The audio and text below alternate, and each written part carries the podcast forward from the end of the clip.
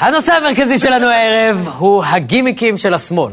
כי השבוע ביום ראשון, בזמן שנהגתי, קיבלתי הודעת פוש לטלפון, והזיתי את הצליל של החדשות, ואמרתי, רגע, אולי זה חשוב, והסתכלתי בקטנה על המסך, והיה כתוב, מיד במהדורה המרכזית, אמיר פרץ בצעד יוצא דופן, הצטרפו לשידור בערוץ שתים עשרה. ואמרתי, אוקיי, מעניין, מה אמיר פרץ כבר היה יכול לעשות, שיצדיק את זה שדרסתי שלושה ילדים על קורקינט עכשיו? אחד מהם היה השליח של טנביס, מישהו לא יקבל את הג'פניקה שלו היום, בואו נראה בשביל מה. ומהר נסעתי משם הביתה, וחיפשתי חניה, וטסתי למעלה, וחיבקתי את חברה שלי, ואמרתי לה, היום הולך להיות יום גדול, אני מרגיש את זה, ופתחתי טלוויזיה, והם לא הפסיקו לחרמן. אמיר פרץ בצעד יוצא דופן, מיד הצרה שלו באולפן בשידור חי. דיווח מיוחד מיערות הגשם של האמזונס. לא, לא, לא, לא, לא, לא, לא, לא, לא. זין על העצים. מה אמיר פרץ הולך להצהיר? הוא איירון מן, פליז שהוא איירון מן, פליז, או לפחות דמות ראשית ביקום הסינמטי המורחב של מרוול. פליז, פליז, פליז, פליז. אמיר פרץ, כפי שמעולם לא ראיתם איתו, זו הכותרת של הרעיון הזה, יושב ראש עבודה גשר. אמיר פרץ, שלום לך. שלום, ערב. נפרדת היום בערב, חדי העין, אפילו לא חדי העין, שימו לב שנפרדת הערב מהשפם שהיה לסמל שלך. תסביר לנו מה זה, זה גימיק? לא. לא. גימיק. גימיק. זה מסיבה מהותית שהוא החליט להיראות כמו מנהל בית ספר אחרי גירושין. גימיק. בוקר טוב תלמידים, אני בסדר. הלכה, אבל באמת אני בסדר. איזה שטויות. אני לא מאמין שקיבלתי פוש על הדבר הזה, והם עוד הבטיחו את זה במהדורה לפני הכתבה לאמזונס. העולם ליטרלי בוער, עולה באש, ואני צריך לחכות עם זה רגע בשביל לראות את האיש עם הכי קצת שפה עליונה שאני ראיתי בחיים שלי. אני מצטער, אמיר, לא, תעבוד עם תוכם. אני לא יודע, זה פשוט מדהים. אין לך שפתיים, אין. כבדי שמיעה לא יכולים לקרוא מה אתה אומר. המתרגמת לשפת סימנים, הזריקה לעצמה בוטוקס, מה זה? זה כאילו אחרי כל כך הרבה שנים, הגוף שלו כבר לא ראה צורך לגדל שפתיים, ועכשיו אתה מפתיע אותו ככה. אני מצטער, זה כמעט כאילו אתה ערום. אני באמת מעדיף שתוריד את הבגדים ותסתיר איתם את השפה. רצינות, אני ארגיש יותר נוח בן אדם. ומה הגימיק הזה בא לקדם? החלטתי להסיר את השפם, כדי שכל עם ישראל יבין בדיוק מה אני אומר, ויוכל לקרוא את שפתיי. אני מגיע הנה, לאחר שבנימין נתניהו הריץ את אחד הספינים הכי מכוערים שהוא מערכת הפוליטית. Mm-hmm. פתאום מישהו המציא שיש דיל ביני לבין בנימין נתניהו. Mm-hmm. דבר שלא היה ולא נברא. לא היה ולא נברא. מה שמדאיג אותי, שהרבה אנשי תקשורת מאוד מכובדים, אבל גם כל המחנה שלי קנה את הדיל הזה. Mm-hmm. אנשים שמעולם לא האמינו לבנימין נתניהו, פתאום קונים את הדיל הזה. אז אני אומר כאן, mm-hmm. לאחר שהספתי את השפם. Mm-hmm. אני לא אשב עם נתניהו נקודה. אולי לוי ואני לא נשב עם נתניהו נקודה.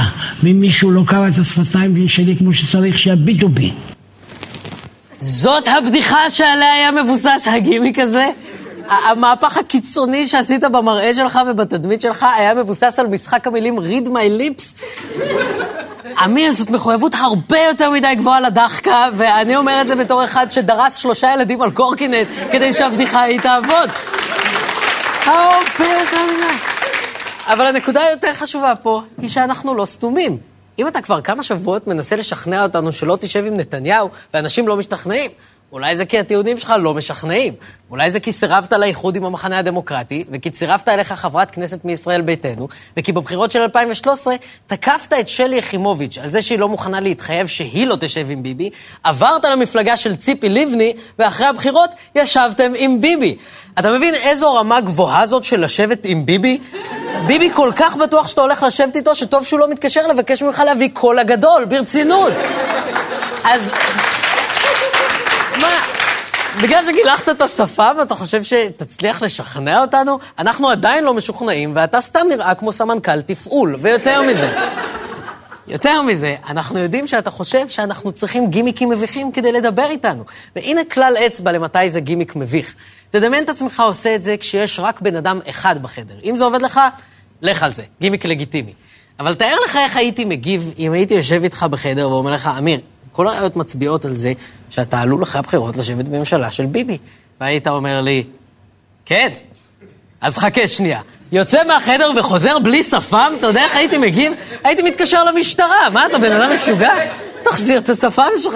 והיות שאני יודע שלא היית עושה את זה, והיות שאני יודע שאתה לא היית מתרשם מגימי כזה, אם היית רואה פוליטיקאי עושה אותו, כי אתה חכם מדי, אין לי מנוס אלא להסיק שאתה מזלזל באינטליגנציה של הבוחר.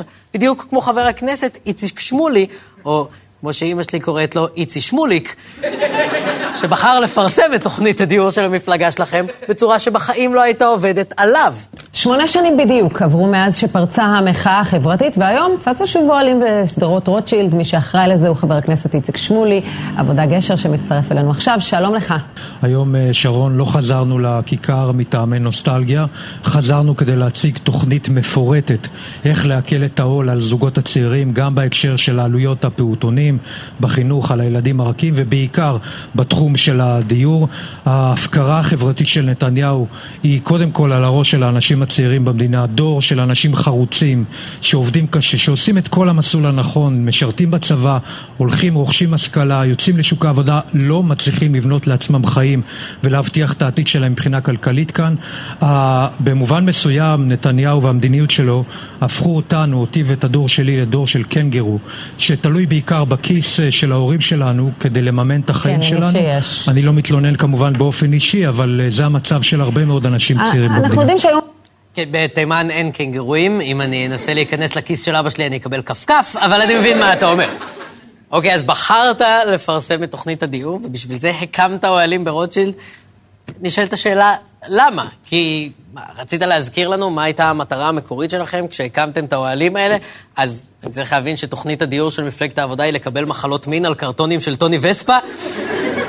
ושוב, שמולי, אם היינו יושבים לבד בחדר, והייתי שואל אותך, מה הפתרון שלכם לבעיית הדיור? והיית אומר לי, או, טוב ששאלת, בוא ניכנס לאוהל. שנייה, שנייה. תחזיק פה, תפתח איזה, כי אני לא רוצה לשבור את זה, כי זה מושאל, כי זה מושאל, אז אני לא רוצה לשבור את זה. זה היה מביך! ואני מבין למה השתמשת בגימיק הזה, כי הגימיק פה נועד להשאיר אותנו במרחב שיחה רגשי, כדי שנוכל להתעלם מהחורים העצומים שיש בתוכנית שלך. התוכנית שלנו היא מאוד מאוד פשוטה, מאוד מאוד ברורה. יש היום מצב שבו תשעים ושלושה אחוז מהקרקעות בעצם בידיים של המדינה. אנחנו מציעים, שרון, להפריד את מחיר הקרקע ממחיר הדירה. היום, בעיקר באזורי הביקוש, למעלה מ-חמישים אחוז מהמחיר שאתה משלם על דירה זה בכלל כסף שהולך למדינה. אז יש מי שיגיד אם המדינה, לא, אם המדינה לא תהנה מההכנסות, אנחנו מדברים על שיווקים של נניח שישים שבעים אלף דירות בשנה, המדינה לא תהנה מההכנסות שלהם, היא תיאלץ להטיל מיסים, כי היא די נשענת על ההכנסות הללו. תראי, המדינה היום עושה חטא פש... כפול בעצם. אנחנו רואים שגם בתקציב האחרון, גם הממשלה הותירה אותנו עם גירעון גדול מאוד של עשרים וחמישה מיליארד שקל לערך, וגם לא שיפרה את המצב החברתי. זאת אומרת, לאן הלך הכסף? וואו, איזה שעמום, כבר קיוויתי שזה פועל ליפול מהבניין שם, ברצינות. אני בטוח שאם היית ממשיך לדבר, אחד מהם היה קופץ למטה, רק לשים לקץ לחפירה הזאת. טוב, בואו נפרק את זה. אתה מוציאה תוכנית דיור שתעלה למדינה מיליארדי שקלים בשנה, וכששואלים אותך איך תממן אותה, התשובה שלך היא, ממילא יש גירעון. אתה מבין שזאת התנהלות כלכלית של מחור לקרק, כן? שזה יפה, כי עכשיו זה באמת מתחיל להישמע, כאילו ניסחת את הרעיונות הכלכליים שלכם כשגרת באוהל ברחוב, אז כל הכבוד על הכניסה לדמות. עכשיו, האוהלים של שמולי והשפם של פרץ הרגיזו אותי מאוד, כי הם בעיניי באמת מבטאים זלזול כל כך בוטה באינטליגנציה של הבוחר. אבל הם עוד כלום, כלום, לעומת הסרטון של המחנה הדמוקרטי שעלה היום. שום דבר שקרה השבוע לא יכול היה להכין אותי לזה. גם אם אמיר פרץ היה מגלח... שום דבר לא היה... כלום לא היה מכין אותי לזה. כלום. הם מתרגשים לקראת שנת הלימודים החדשה, אבל האמת היא שאנחנו נמצאים ברגע די גורלי למערכת החינוך הממלכתית. בזמן שחמישית מהתלמידים בישראל כושלים במבחני קריאה, מדעים ומתמטיקה, מה עושה ממשלת ישראל? עוד ועוד הדתה. הדתה היא סכנה לדמוקרטיה, היא סכנה לחברה החופשית בישראל, היא שטיפת מוח של ילדים על ידי מטיפי ועסקני דת. ישראל חופשית ודמוקרטית שמה קץ להדתה. זיהיתם הדתה בבית הספר? תרימו טלפון, אנחנו נבוא לטפל. התקשרו מיד לקו האדום להדתה של המחנה הדמוקרטי, כוכבית שש ארבע שש שתיים, ויחד נוציא את עסקני הדת מהכיתה. שמים קו אדום להדתה. המחנה הדמוקרטי. אין לנו דמוקרטיה אחרת. שלום, הגעתי לקו האדום להדתה. היי, מישהו הרגע צעק לידי, אלוהים אדירים איזה פיגור. זה נחשב, זה הדתה. הודעתתי הרגע. מה זה השטויות האלה? קו חם להדתה? סיריסלי? ברצינות? אני לא מבין. נגיד שהילד שלי הולך לבית ספר וחוזר ומספר לי שהוא למד בבית ספר שמי שלא שומר שבת הולך לגיהנום. לא יודע. אני אמור להגיד לבת זוג שלי, טוב, ממי, אין ברירה. אנחנו נתקשר לסתיו שפיר, כן? כי אני חושב שיותר סביר שאני אגיד לו, חמוד שלי, אין לי ילדים, אתה בבית הלא נכון, זה הספגטי שלי מתוק, בוא תשחרר את הספגטי. ברצינות, אתם מבינים, אתם מבינים כמה לא אותנטי הרגע הזה, כן? הזעם שלהם, הכוונה שלהם, זה הכל כל כך מתוכנן ומהונדס. מישהו היה צריך ללכת להדפיס את הטלפון האדום הזה, הוא הביא איתו מידות, מישהו התקשר למישהו בטלפון ואמר לו, אני צריך שתביא לי שלושים ילד כועסים, והם אפילו לא הצליחו, לשניים מהם יש זקן של חיילים משוחררים. באמת, באמת, הדתה על אלה, הבחור השמאלי היה הברמן שלי שלשום.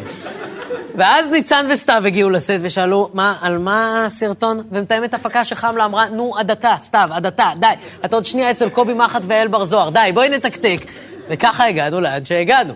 הרי כמה זמן לדעתכם הקו הזה המשיך לפעול אחרי הבחירות? יהיה חמל מאויש? הם ירוצו כל השנה? כי לדעתי בסביבות ה-תשעה עשר בספטמבר הם ימכרו את המספר כוכבית שש ארבע שש שתיים לשירות לקוחות של טיסות לחול או לקו חם של שיחות סקס. ואז תהיה שיחה מאוד מעניינת כשאבא מגבעתיים מתקשר לספר על הדתה. את זה הייתי רוצה לשמוע.